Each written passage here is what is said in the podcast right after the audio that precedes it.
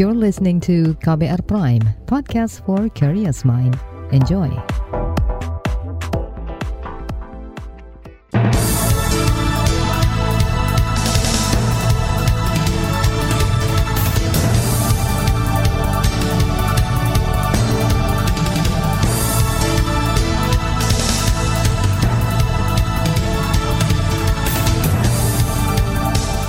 Selamat pagi saudara, senang sekali kami bisa menjumpai Anda kembali melalui program Buletin Pagi edisi Rabu 9 Februari 2022. Saya Malika. Sejumlah informasi pilihan telah kami siapkan di antaranya pemerintah klaim sejumlah sektor menopang target pertumbuhan ekonomi. Kasus positif COVID-19 mencapai setengah dari puncak lonjakan gelombang kedua. Tolak proyek tambang puluhan warga desa Wadas Purworejo ditangkap polisi. Inilah Buletin Pagi selengkapnya. Terbaru di Buletin Pagi. Saudara pemerintah menetapkan target pertumbuhan ekonomi tahun ini meningkat dibanding tahun sebelumnya, yakni antara 4,7 hingga 5,6 persen. Target optimistis itu jelas masih harus diuji dengan sejumlah perkembangan yang terjadi baik di dalam maupun luar negeri. Tahun lalu pertumbuhan ekonomi tercatat tumbuh 3,69 persen, meleset dari target 4 persen. Menko Perekonomian Erlangga Hartarto memperkirakan Pertumbuhan ekonomi kuartal pertama tahun ini akan tumbuh lebih dari 5 persen. Erlangga optimistis meski Indonesia mengalami gelombang ketiga kasus COVID-19. BPS mengumumkan bahwa pertumbuhan kita di tahun 2021 year on year 3,69 atau 7 persen dan di kuartal keempat 5,02 persen. Nah tentu kita melihat bahwa di pertumbuhan di uh, kuartal pertama tahun lalu itu kita masih minus 0,7 persen dan tentu kita berharap bahwa di kuartal pertama tahun ini kita bisa dorong di atas 5 persen. Menko Perekonomian Erlangga Hartarto menambahkan pertumbuhan ekonomi Indonesia hingga akhir tahun nanti diperkirakan bisa lebih tinggi dibanding tahun lalu atau berada di kisaran 4,7 sampai 5,6 persen. Untuk memenuhi proyeksi itu, pemerintah tahun ini sudah menyiapkan anggaran pemulihan demi menjaga ketahanan ekonomi. Total alokasi dana pemulihan ekonomi nasional 455 triliun rupiah. Rinciannya 122 triliun rupiah untuk sektor kesehatan, 154 triliun rupiah untuk anggaran perlindungan sosial masyarakat, dan 178 triliun rupiah untuk anggaran penguatan ekonomi. Sementara itu, Menteri Keuangan Sri Mulyani mengingatkan sejumlah tantangan yang harus diwaspadai tahun ini, antara lain pandemi COVID-19 yang meningkat akibat merebaknya varian Omikron dan perkembangan global yang kian menantang termasuk kenaikan suku bunga dan inflasi di negara maju serta ketegangan geopolitik yang menambah iklim ketidakpastian. Meski begitu, Menkyu menyebut APBN Indonesia akan terus menjadi instrumen penting dalam pemulihan ekonomi yang fleksibel, responsif, dan akuntabel. Kata Sri, secara bertahap APBN dikonsolidasikan untuk mencapai tiga tujuan penting, yaitu kesehatan ekonomi, kesehatan rakyat, dan kesehatan APBN. Sebelumnya Badan Pusat Statistik BPS mengumumkan pertumbuhan ekonomi nasional sepanjang tahun lalu sebesar 3,69 persen atau lebih tinggi dibanding capaian tahun 2020 yang mengalami kontraksi 2,07 persen. Menurut Kepala BPS Margo Yuwono, ekonomi nasional pada triwulan keempat tahun lalu tumbuh 5,02 persen dibanding triwulan empat tahun sebelumnya.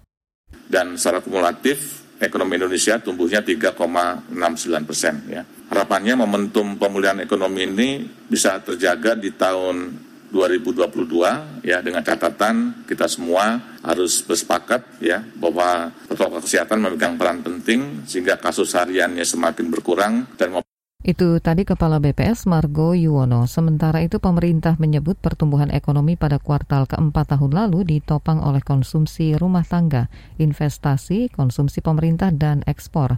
Selain itu, seluruh sektor mulai dari manufaktur, perdagangan, konstruksi, transportasi, pergudangan, pertambangan, dan informasi komunikasi diklaim mengalami perbaikan.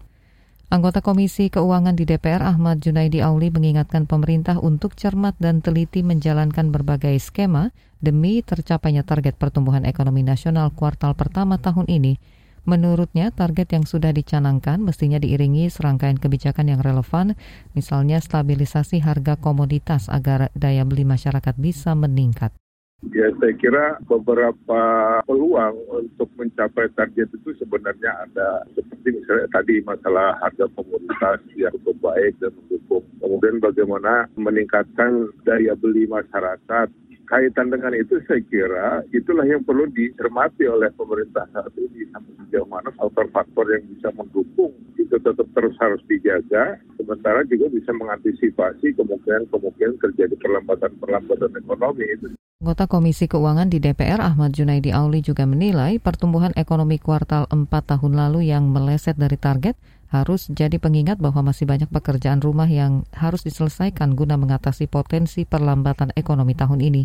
Dia pesimis pemerintah bisa memenuhi target pertumbuhan ekonomi tahun ini sebab melesetnya target tahun lalu dan gelombang ketiga Omikron yang kembali memperburuk kondisi semua sektor. Di lain pihak, Lembaga Kajian Ekonomi Indef mengkritik terus melesetnya target-target pertumbuhan ekonomi nasional. Indef mencatat selama tujuh tahun terakhir, capaian pertumbuhan ekonomi selalu lebih rendah dibanding target asumsi makro. Wakil Direktur Indef Eko Listianto menyarankan pemerintah lebih realistis dan fokus dalam upaya pemulihan ekonomi. Eko juga memprediksi pertumbuhan ekonomi nasional ini hanya akan tumbuh 4,3 persen atau lebih rendah dibanding asumsi makro APBN tahun ini sebesar 5,2 persen. Nah kita berharap proyeksi indef tahun 2022 yang cuma 4,3 ini salah kira-kira gitu ya. Jadi kita berharapnya itu ya yang ini kalau bisa lebih tinggi dari 5,2 lah gitu ya. Kalau cuma 5,2 kan sebetulnya hanya kembali ke situasi sebelum COVID nih gitu ya, belum ada akselerasi sebetulnya. Tapi itu pun ya kayaknya susah begitu kita capai di tahun ini kalau amunisi yang disediakan pemerintah terutama dari sisi fiskal itu tidak fokus gitu ya, tidak fokus pada pemulihan ekonomi ya, belok sana belok sini. Wakil Direktur Indef Eko Listianto juga menguraikan sejumlah tantangan yang bisa menggelincirkan capaian target ekonomi nasional dari dalam negeri misalnya anggaran penanganan pandemi, dan budget untuk ibu kota negara baru yang diambil dari APBN.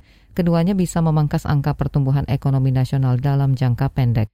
Informasi usai jeda, kasus positif COVID-19 mencapai setengah dari puncak lonjakan gelombang kedua. Tetaplah di Buletin Pagi KBR. You're listening to KBR Pride, podcast for curious mind. Enjoy!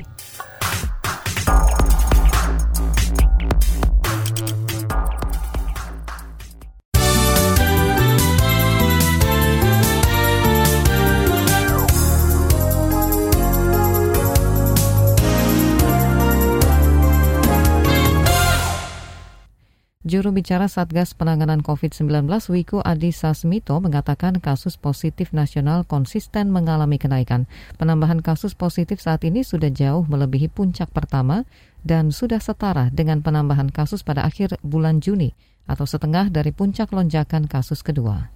Juru bicara Satgas Penanganan COVID-19 Wiku Adhisa Smito menambahkan lebih dari 90 persen penambahan kasus nasional disumbang oleh provinsi-provinsi di Jawa dan Bali. Terbanyak menyumbang kasus adalah DKI Jakarta dengan 44 ribu kasus. Jawa Barat 28 ribu kasus, Banten 15 ribu, Bali 7.500, Jawa Timur 7 ribu, Jawa Tengah 3.500, dan Yogyakarta 1.000 kasus. Selain itu, kenaikan kasus harian di DKI Jakarta, Banten, dan Bali juga sudah melampaui kasus harian pada puncak gelombang kedua. Data Satgas COVID-19 kemarin menunjukkan terdapat penambahan kasus positif nasional harian sebanyak hampir 37 37.500 kasus, sedangkan total kasus aktif mencapai 233.000 dengan 83 pasien meninggal. Terkait tingkat keterisian tempat tidur atau BOR nasional hingga kemarin mencapai hampir 25 persen. Empat provinsi tercatat presentase bornya di atas angka nasional, yaitu DKI Jakarta dengan 66 persen, Bali 43 persen, Banten 39 persen, dan BOR di Jawa Barat 32 persen. Kita ke topik lain, rapat sidang paripurna DPR kemarin memutuskan menyetujui revisi undang-undang tentang pembentukan peraturan perundang-undangan P3. Hal itu disampaikan Wakil Ketua DPR Sufmi Dasko Ahmad selaku pimpinan rapat paripurna. Ini tiba saatnya kami menanyakan kepada sidang Dewan Terhormat apakah RUU usul inisiatif Badan Legislasi DPR RI tentang perubahan kedua atas Undang-Undang Nomor 12 Tahun 2011 tentang pembentukan peraturan perundangan dapat disetujui menjadi RUU usul DPR RI. Sebagian besar anggota Dewan dalam sidang tersebut menyetujui revisi Undang-Undang P3, hanya fraksi PKS yang menolak. Menurut perwakilan fraksi PKS Bukhari Yusuf, pembahasan revisi Undang-Undang P3 sangat tergesa-gesa. Karena itu fraksi PKS meminta pendalaman lebih lanjut terhadap revisi Undang-Undang tersebut. Sebelumnya, saudara revisi Undang-Undang tentang pembentukan peraturan perundang-undangan dimaksudkan untuk memasukkan metode Omnibus Law sebagai tindak lanjut putusan Mahkamah Konstitusi terhadap Undang-Undang Cipta Kerja. Dan akhirnya atas usulan dari Badan Legislasi, DPR kemudian menyetujui revisi Undang-Undang P3 menjadi inisiatif DPR. Mendikbud Ristek Nadiem Makarim mengatakan kurikulum darurat dinilai paling efektif mengatasi learning loss akibat terganggunya pembelajaran saat pandemi. Diperkirakan 36 persen sekolah di Indonesia sudah menggunakan kurikulum darurat tersebut.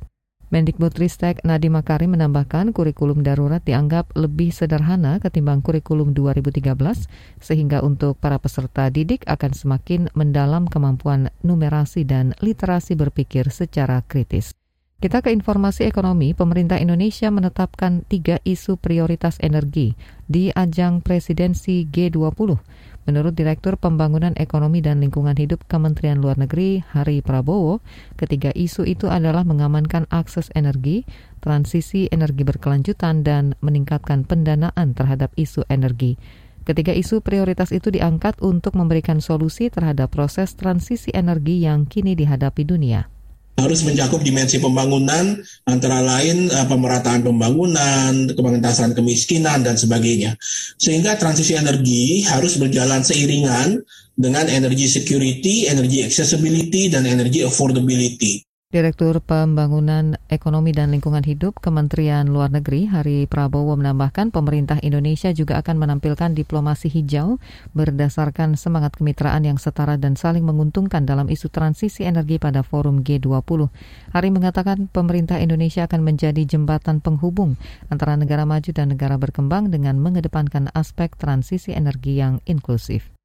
Anggota Ombudsman RI YK Hendra Fatika meminta Kementerian Perdagangan memastikan harga eceran tertinggi HET minyak goreng segera diterapkan agar masyarakat bisa menikmati komoditas tersebut dengan harga murah. Berdasarkan pemantauan Ombudsman RI di seluruh provinsi, ada tiga fenomena di masyarakat yang mengakibatkan harga minyak goreng melambung tinggi, yaitu aksi penimbunan stok minyak goreng, adanya perilaku pengalihan barang dari pasar modern ke pasar tradisional, dan munculnya panic buying masyarakat. Ombudsman RI juga membeberkan bervariasinya harga minyak goreng. Di Aceh harganya Rp18.000 per liter, di Sumatera Utara Rp19.000 per liter, di Sumatera Barat Rp18.000 per liter, Kalimantan Timur Rp23.000 per liter, dan di Jawa Barat harga minyak goreng Rp22.000 per liter. Ombudsman RI juga menyampaikan sejumlah usulan kepada pemerintah, yakni membentuk satuan tugas penanganan keluhan masyarakat terkait sulitnya mengakses minyak goreng dengan harga sesuai HET dengan membuka kemungkinan bagi BUMN menangani 10-15 persen kebutuhan pasar terhadap minyak goreng. Dari mancanegara, program pangan dunia WFP memperkirakan sebanyak 13 juta orang di wilayah Afrika menghadapi kelaparan parah. Untuk itu WFP menyerukan penyaluran bantuan untuk menghindari terulangnya bencana kelaparan yang menewaskan ratusan ribu orang selama satu dekade lalu. WFP menyebut butuh dana 327 juta dolar atau 4,7 triliun rupiah untuk mengatasi bencana kelaparan di Afrika. Direktur Regional di Biro Regional WFP untuk Afrika Timur, Michael Dunford, mengatakan ancaman kelaparan membuat banyak warga Afrika mengungsi. Sementara itu kekeringan yang meluas di berbagai bagi, di beberapa bagian Kenya, Somalia, dan Eritrea.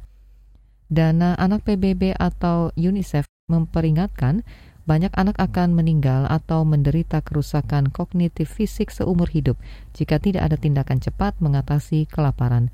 Direktur Regional UNICEF untuk Afrika Timur dan Selatan Muhammad Fal mengungkapkan 5,5 juta anak di Afrika saat ini terancam kekurangan gizi akut. Kita ke informasi olahraga, semua pembalap dan kru balap MotoGP yang mulai berdatangan ke Lombok, Nusa Tenggara Barat sejak Senin kemarin dinyatakan negatif hasil tes PCR-nya. Komandan Lapangan MotoGP Mandalika Hadi Cahyanto mengatakan prosedur pelaku perjalanan luar negeri diberlakukan, terutama pelaksanaan sistem travel bubble atau gelembung perjalanan agar aman dari COVID-19. Sistem bubble mewajibkan para pembalap dan kru hanya boleh berinteraksi dengan manajemen serta sesama rekannya saja di wilayah hotel. Sesudah karantina sehari penuh kemarin, para pebalap dan kru hari ini mulai beraktivitas di paddock sirkuit. Tes pramusim MotoGP di sirkuit Mandalika akan digelar 11 hingga 13 Februari, diikuti 24 pembalap dari 12 tim MotoGP. Di bagian berikutnya kami hadirkan laporan khas KBR bertajuk Vaksin Merah Putih dan Kemandirian Vaksin Dalam Negeri. Nantikan sesaat lagi.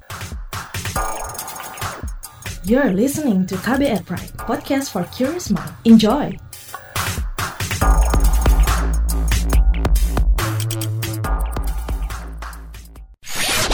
Commercial break. Commercial break.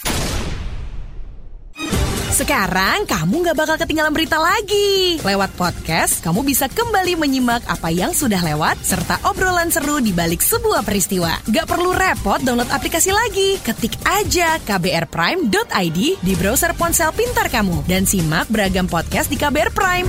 Mulai rangkuman berita hingga cerita. KBR Trending, Ruang Publik, Love Bus, Disco, Diskusi Psikologi, Parbada, Ngulas Film, Lika-Liku Mancanegara, Cek Fakta, dan masih banyak lagi. Jadi waktu pas saya mau bunuh diri itu halusinasi saya bilang mati aja buruan sampah katanya mau mati. Teman-teman juga ada pada tahu sih I'm gay. Tapi mereka fine-fine aja sih selama kita baik mereka welcome kok. KBR Prime menemani aktivitas harianmu yang padat dengan beragam informasi dan obrolan seru kapan saja dan di mana saja. Temukan juga podcast KBR Prime di aplikasi podcast lainnya. KBR Prime, cara asik mendengar berita. KBR Prime, podcast for curious mind.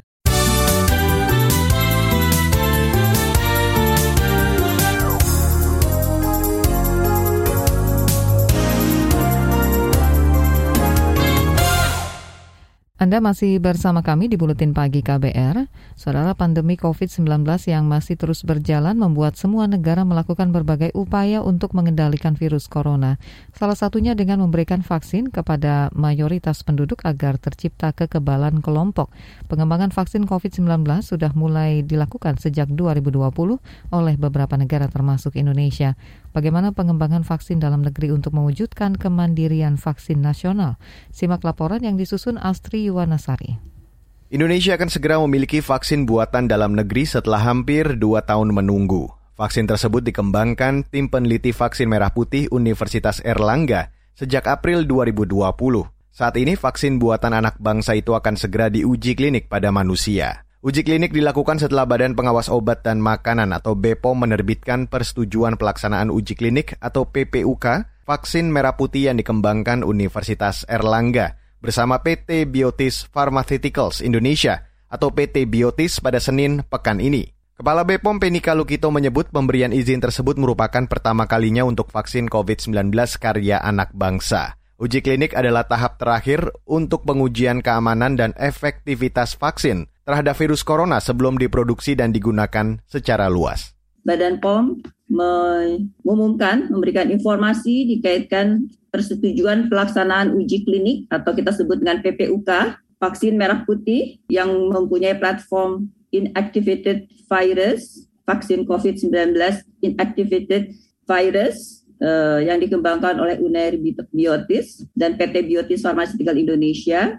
yang akan segera menjalani tahapan-tahapan uji klinik bersama dengan tentunya uh, subjek manusia. Kepala Bepom Penika Lukito menjelaskan pemberian izin uji klinik berdasarkan data dukung hasil uji praklinik atau non-klinik dari vaksin berupa keamanan dan imunogenisitas pada hewan uji. Dari data tersebut menunjukkan bahwa vaksin aman dan dapat ditoleransi serta tidak terdapat kematian dan kelainan organ pada hewan uji. Sedangkan untuk imunogenisitas terdapat respon imun yang menunjukkan terbentuknya antibodi setelah pemberian vaksin. Penny mengklaim Badan POM terus mendampingi riset pengembangan vaksin dalam negeri untuk mewujudkan kemandirian vaksin nasional. Kita sedang berusaha bersama-sama, kita sudah mengikuti untuk menjadikan bangsa kita mandiri dikaitkan dengan aspek uh, vaksin, ya baik produksi, pengembangan dan produksinya, dan uh, Badan POM sudah melakukan pendampingan baik dalam hal penelitian sampai sekarang menuju pada pengembangannya maupun juga pendampingan untuk fasilitas produksi yang memenuhi persyaratan cara produksi obat yang baik.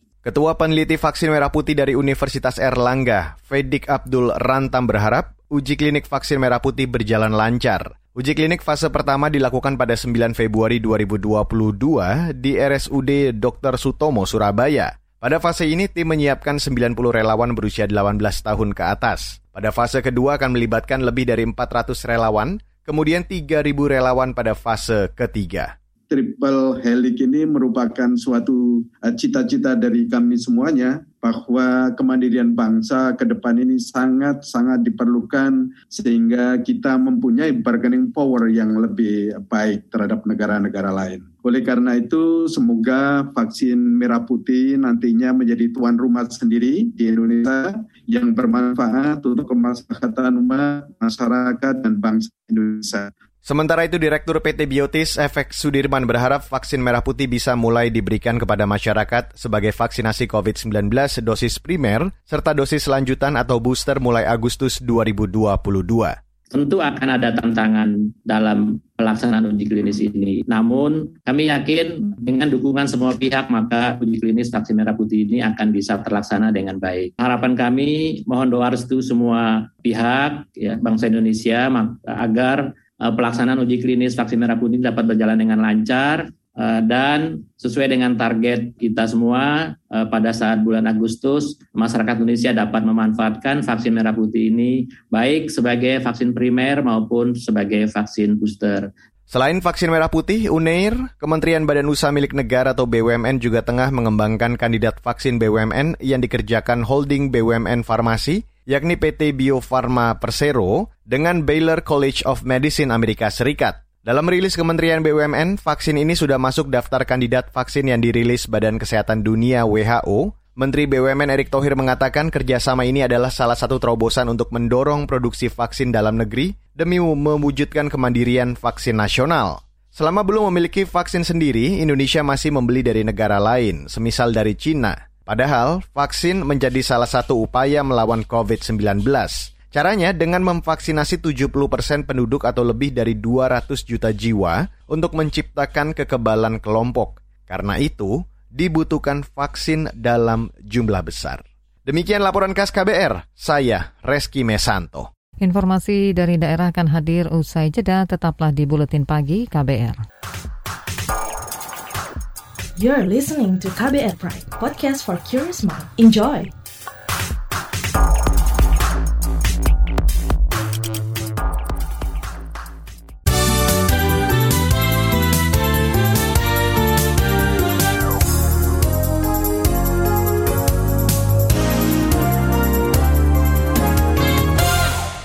Inilah bagian akhir buletin pagi KBR. Puluhan warga desa Wadas, Kecamatan Bendar, Kabupaten Purworejo, Jawa Tengah kemarin ditangkap polisi. Penangkapan terkait aksi penolakan atas kegiatan pengukuran lahan untuk proyek penambangan batu andesit. Aktivis LBH Yogyakarta Julian mengatakan tim kuasa hukum dihalang-halangi masuk ke desa oleh polisi. Ya, uh, informasi terbaru uh, hari ini di Polsek Benar itu ada 40 orang yang itu dibawa di Polsek Benar, warga Wadas. Dan saya uh, dapat in informasi bahwa pengukuran tetap uh, dilakukan hari ini sampai detik ini LB Jogja berusaha masuk tapi uh, dengan alasan COVID-19 kami belum diperkenankan karena ada satu yang positif dari keterangan pihak Polsek benar gitu. Jadi kami belum bisa masuk. Itu tadi anggota tim kuasa hukum LBH Yogyakarta Julian. Di lain pihak juru bicara Polda Jawa Tengah Iqbal Al-Kudusi mengatakan 23 warga desa Wadas ditangkap karena membawa senjata tajam. Mereka juga bertindak anarkis selama proses pengukuran lahan untuk proyek penambangan. Diketahui warga Desa Wadas sudah melakukan penolakan terhadap penambangan batu andesit sejak enam tahun lalu. Proyek tambang itu diperuntukkan bagi proyek strategis nasional Bendungan Bener. Pada September 2019 lalu, LBH Yogyakarta mencatat Desa Wadas sempat dikepung polisi dan 11 warga ditangkap. Komisi untuk Orang Hilang dan Korban Tindak Kekerasan Kontras Sumatera Utara mendorong negara menjamin perlindungan terhadap para saksi dan korban penyiksaan dalam kasus kerangkeng manusia di rumah pribadi Bupati Langkat nonaktif terbit rencana perangin-angin. Staf Komunikasi dan Dokumentasi Kontra Sumatera Utara Adinda Zahra mengungkapkan dua kerangkeng yang saling bersebelahan tidak hanya melanggar aspek perizinan tapi juga melampaui kewenangan bupati. Bahkan di dalamnya terjadi pula penyiksaan dengan kekerasan. Berdasarkan investigasi di lapangan, Kontras menemukan ada banyak sekali saksi maupun korban yang sebenarnya mau uh, menyampaikan bagaimana uh, apa namanya tindakan-tindakan penyiksaan maupun perbudakan yang di dalam, tapi mereka merasa takut. Artinya perlu ada uh, adanya perlindungan terhadap saksi dan korban di lapangan oleh negara. Itu tadi staf komunikasi dan dokumentasi kontra Sumatera Utara Adinda Zahra. Sementara itu Wakil Ketua Lembaga Perlindungan Saksi dan Korban LPSK Edwin Partogi menegaskan lembaganya siap memfasilitasi para saksi dan korban yang mengungkap kebenaran dan ingin mendapat perlindungan. Untuk itu para saksi dan korban kasus kerangkeng manusia di Langkat harus mengajukan permohonan perlindungan secara tertulis kepada LPSK. Saudara informasi tadi menutup jumpa kita di Buletin Pagi hari ini. Pantau juga informasi terbaru melalui kabar baru, situs kbr.id, Twitter kami di akun @beritaKBR, serta podcast di alamat kbrprime.id. Saya Malika bersama tim yang bertugas undur diri. Salam.